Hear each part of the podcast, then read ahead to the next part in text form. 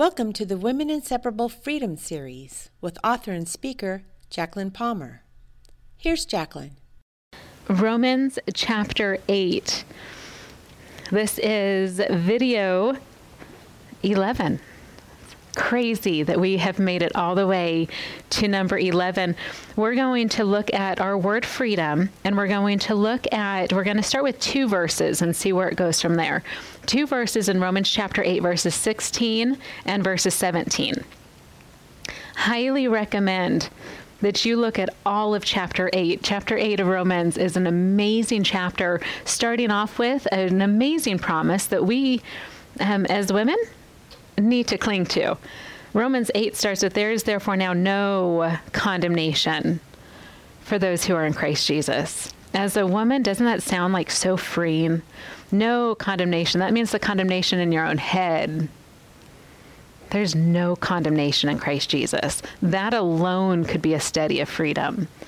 Just right there. I pray that you'll spend time in Romans 8 and consider um, where you are in this journey throughout this study and see where freedom and Romans 8 and you connect at the foot of the cross. We're going to jump up to verse 16 though. Romans chapter 8, verse 16. We see these words. It says, The Spirit, the Holy Spirit, the Spirit of God Himself bears witness with our spirit, with your spirit, that we are children of God. Oh, I pray the word freedom washes over you. The Holy Spirit, the Spirit of God Himself, bears witness with your spirit that you are a child of God. And then, if it, as if that is not an amazing foundation, verse 17 says, And if children, then heirs, heirs of God and fellow heirs with Christ, provided we suffer with Him in order that we may also be glorified with him. As a believer in Jesus Christ, knowing that God is your Father, knowing that the Holy Spirit is in you, the Holy Spirit of God is in you, but at the same time, the Holy Spirit of God is still with God. And the Spirit of God being with God is the Holy Spirit within you, and the Holy Spirit is naturally communing with Himself on our behalf. You want to sit and let your brain get boggled for a little bit? Think about the Holy Spirit. Not only is He doing that with you, He's doing that with me. And He's doing it with that friend that's sitting next to you.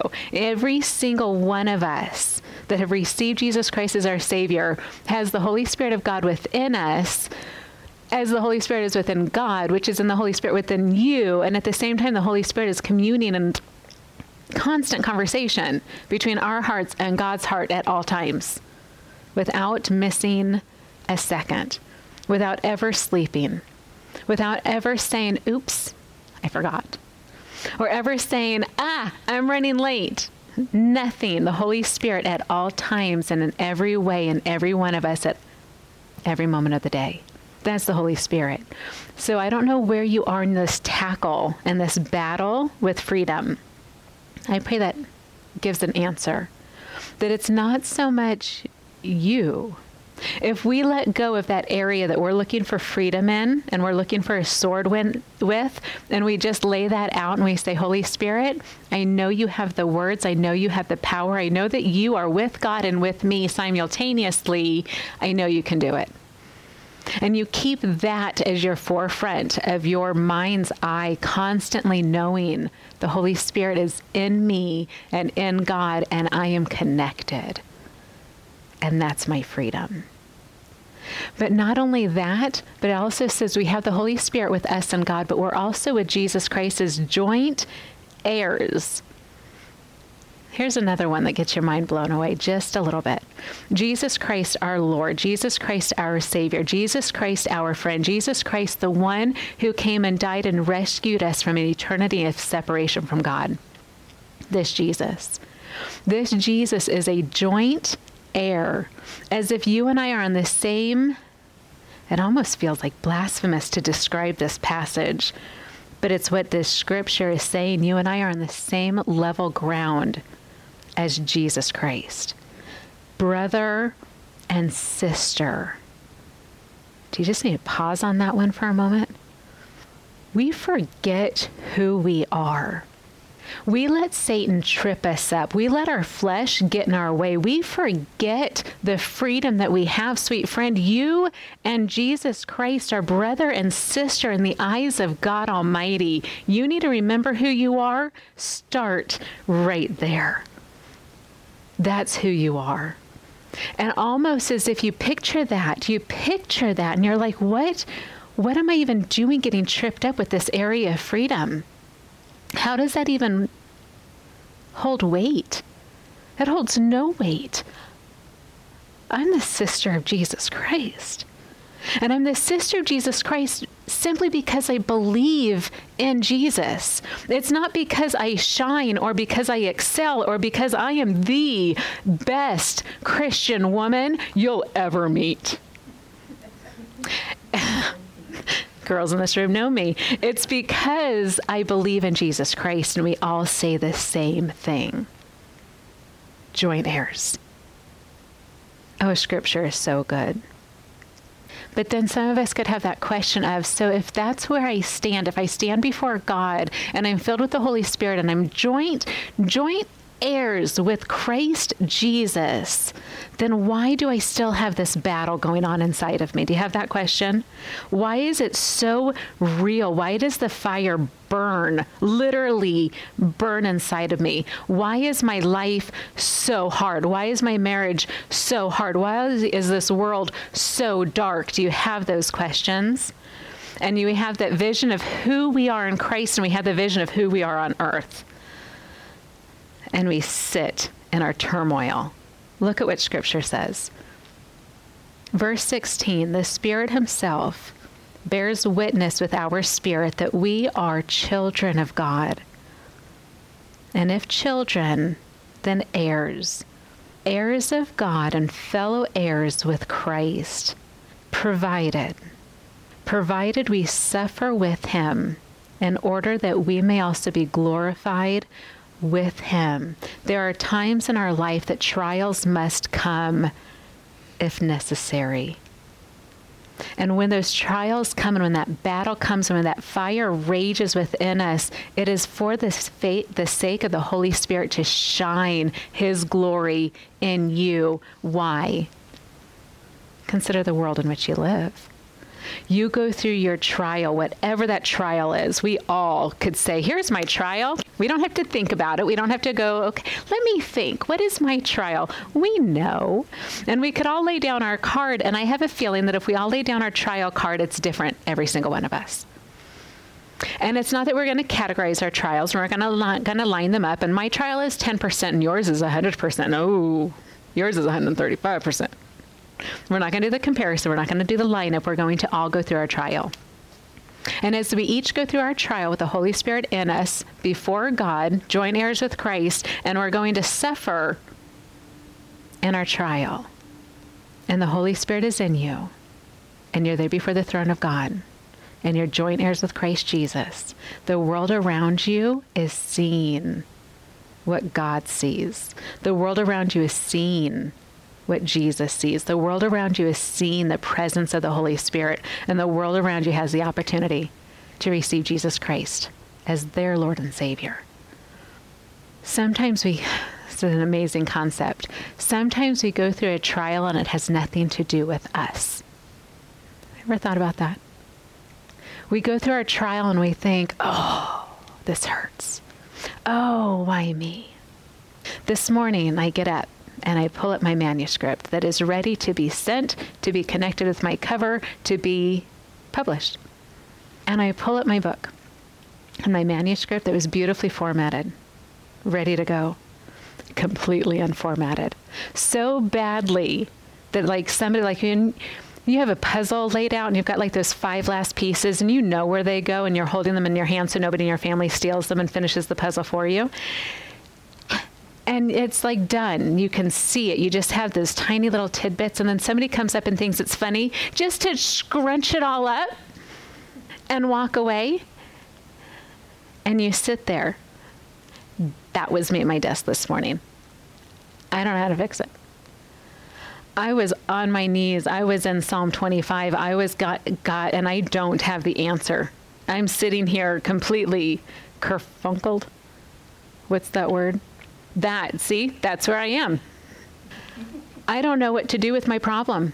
And I asked God, literally this morning, a couple hours ago, asked God why. Why did this happen? God, I was doing the work for you. It's a Bible study. It's on First Corinthians. It's holy, it's just, it's pure, it's good. Why is this happening? Oh, one day we'll see. I don't know. We all have our trial, and in our trial, we get to see God shine. In our trial, we get to see the Holy Spirit prove his power and his connectivity with God in us as joint heirs of Christ. Do you see that beautiful picture?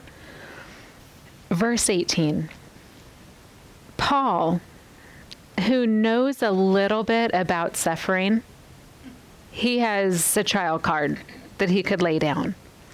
Paul, who is speaking to the Roman believers who had trial cards that they could lay down. A lot of us know what the Romans were going through. If you do not know, great personal study. Look up what life was like in Rome in that first century. Look and see what cards of trials they could lay down. Not to compare yours or to belittle yours, but to see the reality of the recipient of this book. Paul writes these words. He says in verse 18, For I consider that the suffering of this present time, this present trial, this present card that I'm laying down. For I consider that the sufferings of this present time are not worth comparing with the glory that is to be revealed to us. Not in us, not through us, but something that we're going to see one day with our own eyes, our own vision, our own perception is going to change one day. And that can't even hold cards next to this trial. It's a sentence I need to wrap my head around this morning as I sit at my desk. I need to get my eyes off this and know that this trial is going to allow me to see something so grand, something that I can't even find the words to explain it. Something that Paul leaves open ended for us. He says it's not even worth comparing, it can't be compared. Something so Oh, I don't want to minimize our trials, but in the light of the glory that we're going to be revealed to see, our trial, can I say, is insignificant. Can I say that? Trials are hard. They literally break our humanness but in the light and the glory of what's going to be revealed to us, that trial, honey, is it's little. It's temporary. It's here. We've got to get our eyes fixed up above. That's freedom. He says, For the creation, and he goes on, I'm not going to read this. I highly encourage you to read through what this future glory is going to look like and how the whole earth is looking forward to this day.